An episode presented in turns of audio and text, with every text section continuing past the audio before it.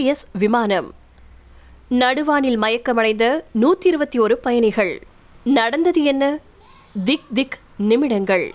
ரெண்டாயிரத்தி அஞ்சாவது வருஷம் கிரீஸ் நாட்டின் ஏதேன்ஸில் நடந்த விமான விபத்து நூத்தி இருபத்தி ஒரு பேர் இறப்புக்கு காரணமா அமைஞ்சிச்சு. கோஸ்ட் விமானம் அப்படின்னு அந்த சம்பவத்தை அழைக்க சில காரணங்கள் இருக்கு.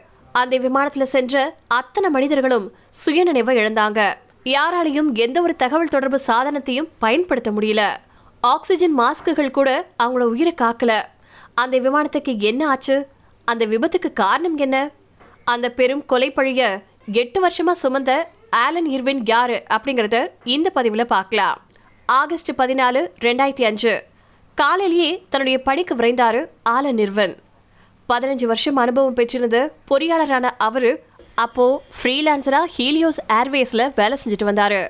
குவைத் சீனா மலேசியா மத்திய கிழக்கு நாடுகள் ஆப்பிரிக்கா மெக்சிகோ மற்றும் மியாமி ஆகிய நாடுகளில் வேலை செஞ்சிருக்கக்கூடிய நாற்பத்தி நாலு வயது நபரான ஆலனுக்கு அது அன்றாடமா செய்யக்கூடிய ஒரு வேலை தான் நள்ளிரவு ஒரு மணி அளவுல பணிக்கு போன ஆலன் புறப்பட தயாரா இருக்கக்கூடிய விமானத்துல எல்லாம் சரியா இருக்கா? அப்படின்னு சரி பார்க்கணும்.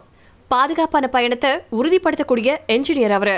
அன்னைக்கு என்ஜின்ல கேபின் அழுத்தம் சரியா இருக்கா அப்படின்னு சோதிக்க கேபின் பிரஷர் ஸ்விட்சை மேனுவல் நிலைமைக்கு மாத்தினாரு. போயிங் செவன் த்ரீ செவன் விமானத்துல தன்னுடைய வேலையை முடிச்சிட்டு ஆறு முப்பது மணிக்கு வீட்டுக்கு போயிருக்காரு. விமானம் ஐநூத்தி இருபத்தி ரெண்டு சைப்ரஸ்ல இருந்து ஆறு புள்ளி ஏழு மணிக்கு ஏதென்ஸ் நோக்கி புறப்பட்டுச்சு. ஒரு மணி நேரம் முப்பது நிமிடங்கள் அந்த பயணம் நீளும். விமானம் புறப்பட்ட கொஞ்ச நேரத்திலேயே விமான அறையில இருந்து தரையில உள்ள பொறியாளர்களுக்கு அழைப்பு வந்திருக்கு. விமானம் புறப்பட்டு முப்பது நிமிஷம் வரைக்கும் ஆலன் இர்வின் விமான நிலையத்திலேயே இருந்து சரியா விமானம் பயணிக்குதா? அப்படிங்கறத உறுதிப்படுத்துறது வழக்கம். ஆலனும் விமானியும் ஆறு நிமிஷம் பேசியிருக்காங்க. விமானத்தை மீண்டும் அழைக்க முயற்சி செஞ்சப்போ விமானி அறையில இருந்து யாரும் பதிலளிக்கல. ஐம்பத்தி ஆறு வயதான கேப்டன் மற்றும் ஐம்பத்தி ஒரு வயதான துணை விமானி என அனுபவம் மிக்க விமானிகள் விமான நிலையத்துக்கு பதிலளிக்காம இருக்கிறது சாதாரணமான விஷயம் கிடையாது. விமானம் பன்னெண்டாயிரம் அடி உயரத்துல ரெண்டரை மணி நேரத்துக்கு மேலா தரையிறங்காம சுத்தி சுத்தி பறந்துட்டு இருந்துச்சு. விமான நிலையத்துல இருக்கிறவங்களால என்ன நடக்குதுன்னு புரிஞ்சுக்கவே முடியல. விமானிகள் பதிலளிக்காதனால ஆட்டோ பைலட் முறையில இயங்கிட்டு இருக்கு அப்படிங்கறத மட்டும் கண்டுக்கிட்டாங்க விமானத்தை ரேடார் மூலமா ட்ரேஸ் செஞ்சு என்ன நடக்குது அப்படின்னு தெரிஞ்சுக்க ரெண்டு விமானங்களை அனுப்புனாங்க. அந்த விமானத்துல இருக்கிறவங்க பார்த்தபோது மூணு பயணிகள் மட்டுமே கண்ணில் பட்டிருக்காங்க. அவங்க மூணு பேருமே சுயநினைவு இல்லாம இருந்திருக்காங்க. கேப்டனுடைய சீட்ல அவர் இல்ல துணை கேப்டனும் மிக மோசமான நிலையில மயங்கி கிடந்தாரு. அப்போ நீல நிற உடை அணிஞ்சிருந்த மர்ம நபர் ஒருத்தர் கேப்டனுடைய சீட்ல அமர்ந்து விமானத்தை கட்டுப்படுத்த முயற்சி செஞ்சுட்டு இருந்தாரு விமானத்துல மூணு மணி நேரம் பறக்கிறதுக்கு தேவையான எரிபொருள் இருந்துச்சு. சரியா காலையில ஒன்பது மணி மூணு நிமிஷத்துக்கு விமானத்தினுடைய எரிபொருள் தீந்ததுனால ஏதன்ஸ்ல இருக்கக்கூடிய இருபத்தஞ்சு கிலோமீட்டர் தொலைவில் இருந்த மலைப்பகுதியில் அது விழுந்துச்சு. விமான விபத்தின் மீதான விசாரணைகள் நடந்துச்சு. அதுல இந்த விபத்துக்கு ஆலன் நிர்வின் தான் முக்கியமான காரணம் அப்படின்னு குற்றம் சாட்டப்பட்டாரு. ஏன் அவர் மேல விசாரணை திரும்பிச்சு அப்படிங்கறத தெரிஞ்சுக்கிறதுக்கு விமானத்துல என்ன நடந்தது அப்படிங்கறத தெரிஞ்சுக்க வேண்டியது அவசியம். விமானிகள் விமான குழுவினர் மற்றும் பயணிகள் அப்படின்னு நூத்தி இருபத்தி ஒரு பேரு அந்த விமானத்துல பறந்துட்டு இருந்தாங்க. சம்பவத்தப்போ அதிகாலையில தங்களுடைய பயணங்களை திட்டமிட்டு இருந்தவங்களை பொறுத்த வரைக்கும் இன்னும் ஒன்றரை மணி நேரத்துல ஏதன்ஸ்ல இருப்பாங்க. அங்க ஊரை சுத்தி பாக்குறதுக்கோ உறவினர்களை சந்திக்கிறதுக்காகவோ வணிக சந்திப்புகளை நடத்துவதாவோ அவங்களுடைய நோக்கம் இருந்திருக்கலாம். விமானம் அதிக உயரத்துக்கு போகக்கூடிய போது விமானத்துல அழுத்தம் குறைய தொடங்குச்சு. இதனால பயணிகள் மூச்சு விட சிரமப்பட்டிருக்காங்க. ஆக்சிஜன் பற்றாக்குறையால அவங்கள சில பேருக்கு காது மற்றும் மூக்குல இருந்து ரத்தம் வந்திருக்கலாம். தலை சுற்றும் ஏற்பட்டிருக்கலாம். ஆனா இறுதி வினாடி வரைக்கும் தாங்கள் மரணிக்க நேரும் அப்படின்னு அவங்க நினைச்சிருக்க மாட்டாங்க. விமானத்தின் உள்ளே ஆக்சிஜன் பற்றாக்குறை ஏற்பட மிக முக்கியமான காரணம் கேபின் பிரஷர் தான். விமானம் அதிவேகமான உயரத்துல பறக்கும்போது அதன் வெளிப்புறத்துல அழுத்தம் மிக குறைவா இருக்கும். ஆனா உள்பக்கத்துல தரையில இருந்து அழுத்தம் இருந்தா மட்டும்தான் பயணிகளால சுமூகமா பயணிக்க முடியும்.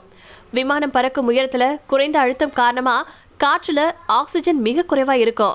ஆனா மனிதர்களால அந்த அழுத்தத்துல உயிர் வாழ முடியாது. விமானத்துல இந்த அழுத்தத்தை சரியா கவனிச்சுக்க கேபின் பிரஷர் ஸ்விட்ச் உதவுது.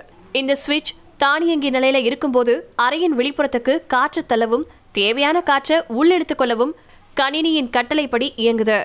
ஆனா மேனுவல் மோட்ல இருந்தா வெளிப்புறத்துக்கு காத்து செல்லாது. விமானத்தின் உள்பக்கம் தேவையான காற்றானது ரெக்கைகள்ல இருக்கக்கூடிய மோட்டார் வழியா ஏர் கண்டிஷனர்களால குளிரூட்டப்பட்டு விமானம் முழுவதும் அனுப்பப்படுது. விமானத்தின் பின்பக்கத்தில் இருக்கக்கூடிய வால்வு விமானத்துல இருந்து காற்று வெளியேற உதவுது. இந்த வால்வ் தரையில இருக்கும்போது திறந்திருக்கும். ஏன்னா தரையிலையும் விமானத்தின் உள்ளேயும் ஒரே அளவு அழுத்தம் இருக்கும். ஆனா வானத்துல பறக்கும்போது இந்த வால்வ் சிறிய அளவு மட்டும்தான் திறந்திருக்கும். இதனால விமானத்துல இருந்து காற்று வெளியாவது தடுக்கப்பட்டு விமானத்துக்குள்ள அழுத்தம் காக்கப்படும். விமானத்துடைய கேபின் பிரஷர் சுவிட்ச் மேனுவலா இருந்ததுனால வாழ்வு திறந்தே இருக்கும். இதனால விமானம் உயரத்துல எழுந்ததுக்கு அப்புறமா காற்று முழுசா வெளியேறி விமானத்துல இருக்கக்கூடிய அழுத்தம் குறைஞ்சு ஆக்சிஜன் பற்றாக்குறை ஏற்பட்டிருக்கு. ஆலன் விமானத்தை சரிபார்க்க கேபின் அழுத்த ஸ்விட்சை மேனுவல் மோடுக்கு மாத்தினாரு. ஆனா அதை திரும்பவும் ஆட்டோவில் வைக்கல. விபத்துக்கு பிந்தைய அறிக்கைகள்ல பல பயணிகள் இறக்கும் வரைக்கும் தங்களுடைய இருக்கையில இருந்து கூட எழவே இல்லை அப்படின்னு சொல்லப்பட்டிருக்கு. அவங்களுக்கு தாங்க இறக்க போறதை பத்தி எந்த ஒரு சிந்தனையும் இருந்திருக்காது. விபத்து நடந்து முடிஞ்ச மூணாவது நாள்ல ஆலன் காவல் நிலையத்துக்கு அழைத்து செல்லப்பட்டாரு. காவலர்களுக்கு தொழில்நுட்ப விவகாரங்களை விளக்குவதற்காகவே தன்னை அழைக்கிறாங்க அப்படின்னு அவர் நினைச்சாரு. ஆனா அவர் குற்றவாளிகள் பட்டியல இருக்காரு அப்படின்னு அவர் எதிர்பார்க்கவே இல்லை. கேபின் ப்ரெஷர் ஸ்விட்ச மேனுவலுக்கு மாத்தினது அவர்தான். அதுவே விபத்துக்கு முக்கிய காரணமாகவும் இருந்திருக்கு. கேபின் பிரஷர் சுவிட்சை ஆட்டோவில் மாற்றாதது. விமான நிலையத்திலிருந்து வந்த அறிவிப்புகளை கவனத்தில் கொள்ளாதது. விமானத்தினுள் அழுத்தம் குறைந்தது அல்லது ஆக்சிஜன் பற்றாக்குறை ஏற்பட்டது ஆகிய மூன்று நேரடி காரணங்களையும் முந்தைய விபத்துகளை கருத்தில் கொண்டு முன்னெச்சரிக்கை நடவடிக்கை எடுக்காதத மறைமுக காரணமாகவும் விசாரணை குழு தெரிவிச்சிச்சு. விசாரணையின் அடிப்படையில் ரெண்டாயிரத்தி எட்டாவது வருஷம் ஆலன் இர்வின் குற்றவாளியா அறிவிக்கப்பட்டாரு. அதை தொடர்ந்து அவருடைய வேலையும் போச்சு. அவருடைய மனைவி டொன்னா விவாகரத்து பெற்றுக்கொண்டாங்க. ஆலனின் தந்தையும் ஒரு விமானி. அவர் ஒரு என்ஜினியர் மட்டும் இல்லாம விமானியா பணியாற்றியவரும் கூட. அவருக்கு ஒரு மகளும் ஒரு மகனும் இருந்தாங்க.